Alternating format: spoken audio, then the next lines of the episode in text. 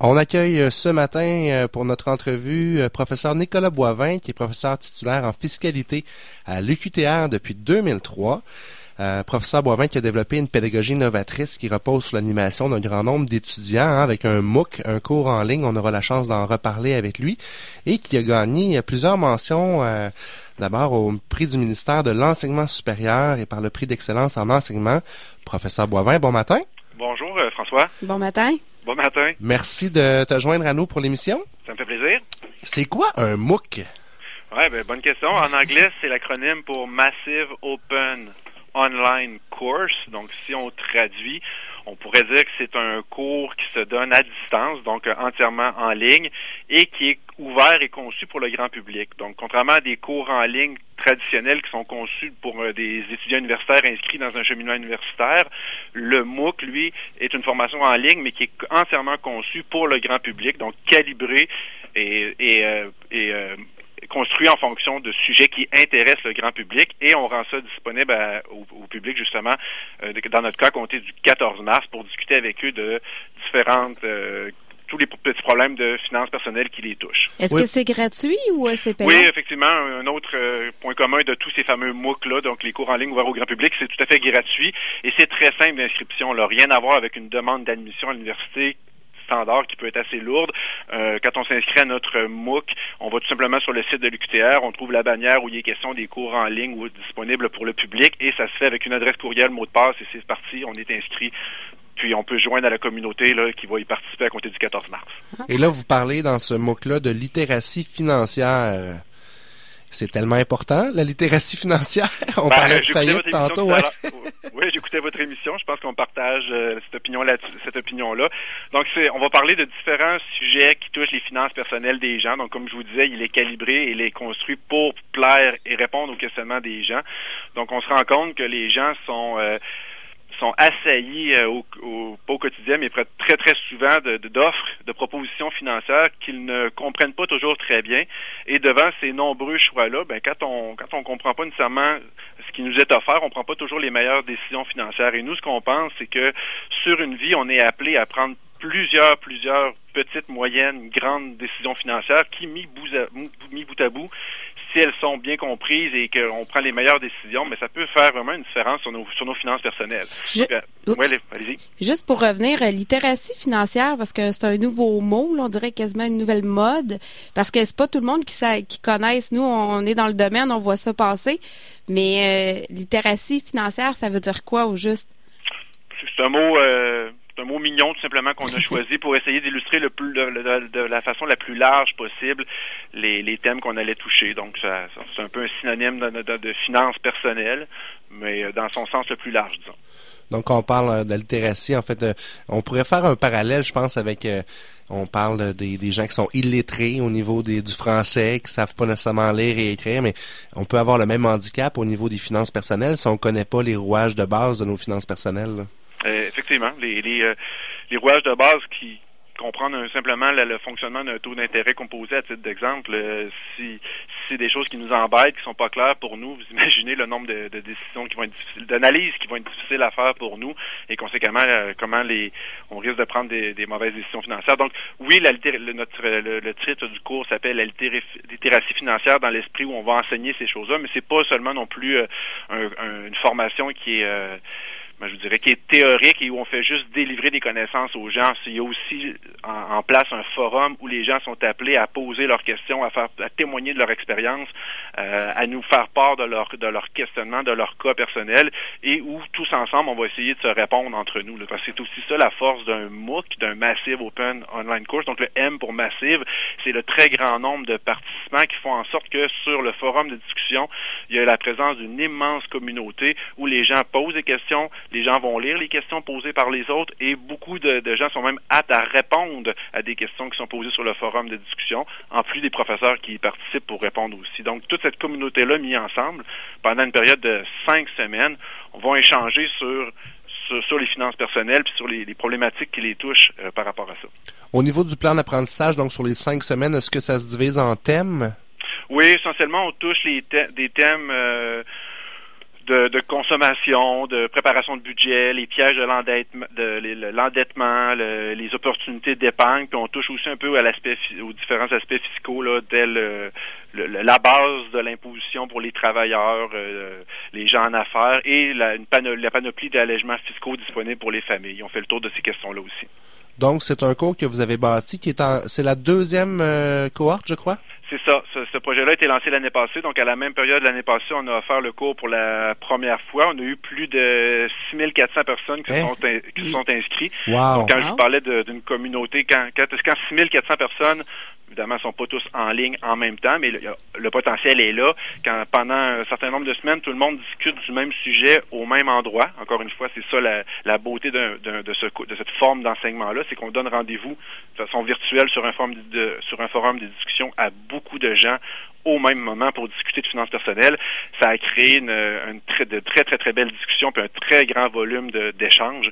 Donc, c'est ce qu'on tente de reproduire. Sur 6400 inscrits l'année passée, croyez-le ou pas, il y en a plus de 1800 qui se sont rendus jusqu'à la fin, qui ont obtenu l'attestation de réussite personnalisée, parce que j'en ai pas parlé. On, va, on aura probablement la chance d'en parler dans les prochaines minutes, mais on peut participer à ce genre de formation-là pour différentes raisons. Bien sûr, de la culture personnelle, pour en apprendre, euh, et pour ceux qui se rendent jusqu'au bout, avec un certain niveau de réussite, donc qui font tous les questionnaires et qui atteignent le, niveau de réussite de 60% qui est demandé, vont obtenir à la fin une attestation de réussite personnalisée, donc vraiment un document émis par l'Université du Québec à Trois-Rivières. À leur nom, attestant qu'ils ont réussi le fameux cours euh, en ligne ouvert au grand public. Donc, il y en a plus de 1800, c'est près de 30% qui ont réussi l'année passée. C'est excellent. Compte tenu du fait, des fois, que c'est gratuit, ça attire nécessairement pas tout le temps de clientèle qui est sérieuse dans sa démarche. Exactement. Donc, euh, c'est un bon taux de, succès. Puis, c'est est-ce que les gens peuvent s'inscrire à partir de partout sur la planète ou c'est limité au Québec seulement? Comment ça fonctionne? absolument. Comme c'est comme c'est en ligne, c'est euh, accessible à tout le monde sur la planète. On, présume qu'on va intéresser évidemment les gens les gens de la francophonie. Donc, les Québécois sont en grande majorité les gens inscrits, mais on a remarqué dans les inscrits aussi qu'il y en avait euh, qui venaient de la francophonie, entre autres en Afrique, en Europe, euh, parce que même si on peut penser que c'est local comme question quand on parle de règles fiscales et tout ça, mais ça reste quand même pour le volet en tout le moins de, de, de finances personnelles proprement dit, des questions d'intérêt, des questions d'intérêt pour, tout le monde. Tout le monde sur la planète euh, s'intéresse à ces choses-là. Puis euh, donc n'importe qui de la francophonie peut s'intéresser à ce cours-là. Ça doit être une gestion quand même assez euh, faramineuse là, parce qu'on parle de 6000 étudiants en ligne. Juste au niveau de la modération de ces forums-là, ça doit vous prendre énormément de temps. Vous êtes combien à travailler sur ce projet-là? Ben, ce cours-là, on l'a monté euh, deux professeurs, donc euh, mon collègue et ami euh, professeur Marc Bachamp et moi-même. mais donc on l'a monté au complet, mais dans la période d'animation, on se fait aider par des quelques étudiants, deux étudiants, à vrai dire, que l'on que l'on paye pour nous aider, des, nos meilleurs étudiants, nos finissants, à qui on demande de venir aussi participer aux, échanges sur le forum de discussion. Je vais être honnête avec vous, l'année passée, quand on participe à un MOOC, là, par exemple, dans une université américaine où il y a 50 000 inscrits, 100 000 inscrits, les plus populaires, c'est dans ces eaux-là, on se doute bien quand on pose une question sur le forum de discussion, euh, le professeur nous répondra probablement pas personnellement. C'est l'esprit des Massive Open Online Courses, comme je le disais tout à l'heure. Bon, j'espère que d'autres étudiants me répondront. Me répondront. Je ne m'attends pas à ce que le professeur me réponde. Ben et peut-être même que je ne serai pas répondu. Donc, nous, l'année passée, on s'est dit, OK, on est deux professeurs, on a deux assistants, on va-tu être capable, on ne savait pas le nombre d'inscrits qu'on aurait, on ne saurait pas le nombre d'échanges qu'il y aurait sur le forum. on en a comptabilisé maintenant, on le sait, le plus de 1500, mais on le savait pas. fait qu'on s'est dit, bon, euh, essayons de répondre au maximum de gens, puis de, on s'était laissé la porte ouverte parce que c'était une première année. Ben, imaginez-vous donc là, que les 1500 personnes ont été répondues. Il n'y a pas une question qui est restée sans réponse. Donc, on a fait ça à deux professeurs, deux assistants. Je peux vous dire qu'on on s'y consacre à temps plein. Là. On fait, pour ces quatre semaines-là de cours, on est à temps plein sur le forum de discussion. C'est certain, là. Euh, la très grande, on, donne nos cours en parallèle, puis c'est à peu près tout. Là, la très grande majorité de notre temps durant la semaine, on le consacre à ça. On sait que c'est une période. si on veut donner un bon service aux gens, si on veut que l'expérience soit agréable, je pense que dans les témoignages qu'on a reçus, c'est un des éléments qui ressortait positivement. Le fait que les gens sentaient qu'ils pouvaient échanger avec les professeurs. Donc, euh, en ayant été très très présent, ça a été un des facteurs clés de succès. On a l'intention de le reproduire cette année aussi. C'est vraiment une initiative qui peut faire la différence dans la vie des gens si les gens prennent le temps de le faire de façon sérieuse. Mais comme c'est gratuit puis que l'université doit quand même payer les salaires euh, des gens qui, puis je veux dire l'hébergement, tout ça, c'est quand même, je sais pas combien d'années ça vous a pris à le développer. Mais qu'est-ce que l'université gagne à faire ça? Ben écoutez, c'est une excellente question. Je peux pas nécessairement répondre à leur place, mais toutes les universités de la finalement c'est surtout euh, en Occident qu'on a la présence des qu'on a la présence des qu'on a vu naître les MOOC surtout aux États-Unis. Puis étrangement c'est les plus grandes universités qui ont lancé des MOOC dans des sujets souvent ou, ou, mis ou mis en place par des professeurs les plus notables. Donc c'est c'est pas quelque chose qui est euh, qui est fait sur euh, qui est fait dans des domaines obscurs ou par des professeurs euh, obscurs. souvent, c'est les meilleurs professeurs qui sont mis de l'avant. Donc, ces universités-là ont dû aussi se poser ces, ces questions-là. Puis, euh, je n'ai pas connu, je connais pas leurs réponses, mais il semble que tout le monde y trouve son compte parce que ça existe les MOOC puis ça continue de, de croître. Moi, mon humble avis, c'est que euh, vous savez, l'université, quelque part, c'est une bébête du gouvernement, donc ça, relève un peu du service public. Hein. on a un rôle sociétal à jouer comme université. On n'est pas, on n'est pas une entreprise privée, puis on, on, doit, on doit vivre en partie des, des, des frais d'inscription payés par les étudiants, mais ce n'est pas que ça le rôle d'une université. Donc, à travers nos multiples rôles sociétals, qui sont entre autres de faire avancer la recherche, qui sont entre autres d'être en contact avec le milieu, d'aider notre milieu, mais ça s'inscrit très bien dans cette logique-là de dire, bon, on va investir dans une formation qui est, qui est disponible pour le grand public, dans un domaine Dieu sait où les gens en ont besoin. On va mettre des professeurs intéressés puis motivés puis qui ont les aptitudes pour gérer ce genre de formation là puis ce genre de, de nombre de d'apprenants là en même temps euh, en place. Puis ça s'inscrit dans cette euh, dans cette dans, cette, dans ce rôle sociétal-là un peu. Là, une belle mission euh, sociale. Puis pour vous, comme professeur aussi, c'est une belle mission. C'est, gratifiant de dire, écoutez, là, c'est 6000 personnes que vous avez rejoint. Euh, vous avez tout, vous avez le potentiel de changer la vie de ces gens-là parce que on le disait tantôt, les mauvaises décisions qu'on prend au niveau des finances personnelles, les répercussions peuvent être catastrophiques là, dans une vie. Là.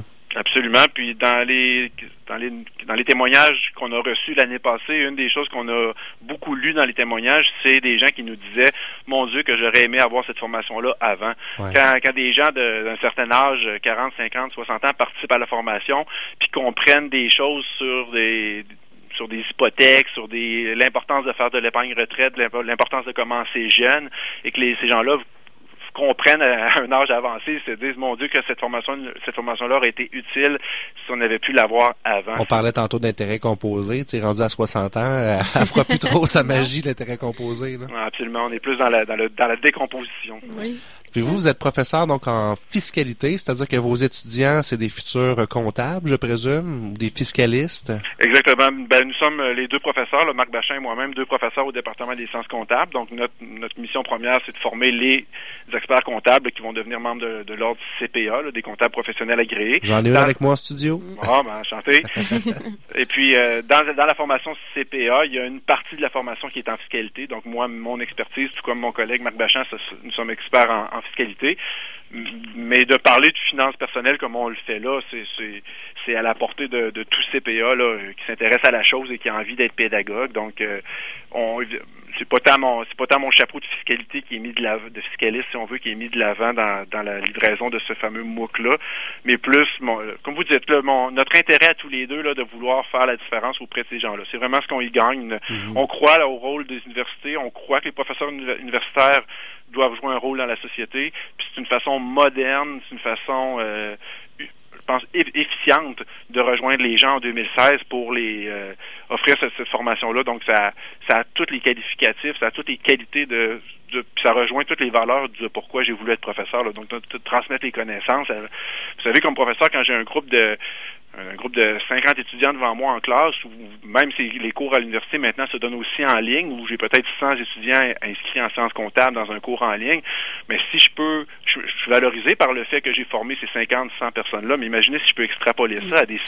milliers de personnes qui n'auraient peut-être même pas eu accès ou pensaient peut-être jamais dans leur vie suivre une formation euh, en guillemets universitaire, là, parce que c'est pas nécessairement le niveau universitaire. Non, mais quand même, c'est donné par des professeurs universitaires, puis il y a eu de la recherche là-dedans qui a été faite. Là. Exactement. Donc c'est ça, ça ne fait que, que quintupler mon, ma valorisation par rapport à ce rôle-là là, que, que, que j'ai embrassé quand je suis devenu professeur. Avez-vous un profil type des gens qui ont suivi le cours? Avez-vous euh, avez-vous sorti des données par rapport à ça? Ou?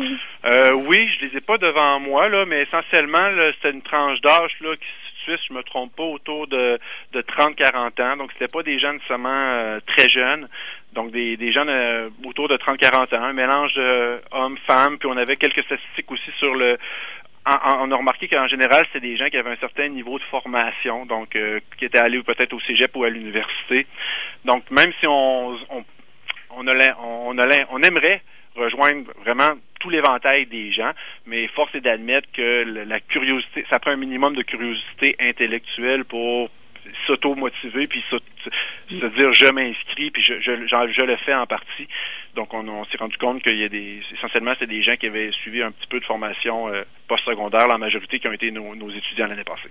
Vous avez fait de la commercialisation de votre programme de quelle façon? C'était-tu dans votre réseau universitaire? Euh, vous voulez dire la promotion de, ce MOOC-là? Oui, c'est ça. Ah, écoutez, euh, on a tiré partout. là. Euh, on a déjà un peu des contacts dans les médias parce que souvent on est appelé à aller commenter des, des, budgets ou des euh, quand on a besoin de, commentaires de professeurs de fiscalité, on est moi entre autres, je suis toujours présent. Donc on a vraiment tiré partout, partout. On a visé, on a visé tous les médias écrits, radio, télévision. On a, on a été appelé en entrevue à beaucoup d'endroits pour expliquer ce, comme on le fait ce matin là, pour expliquer c'était quoi ce MOOC-là. Puis je vous remercie de me donner la chance d'en parler parce que les, le plus on peut en parler dans les médias, plus on pourra rejoindre de gens qui indirectement ont, payé pour ce cours-là. Hein. Quand je parlais de services publics tout à l'heure, les universités sont financées en grande partie par les impôts et taxes des gens.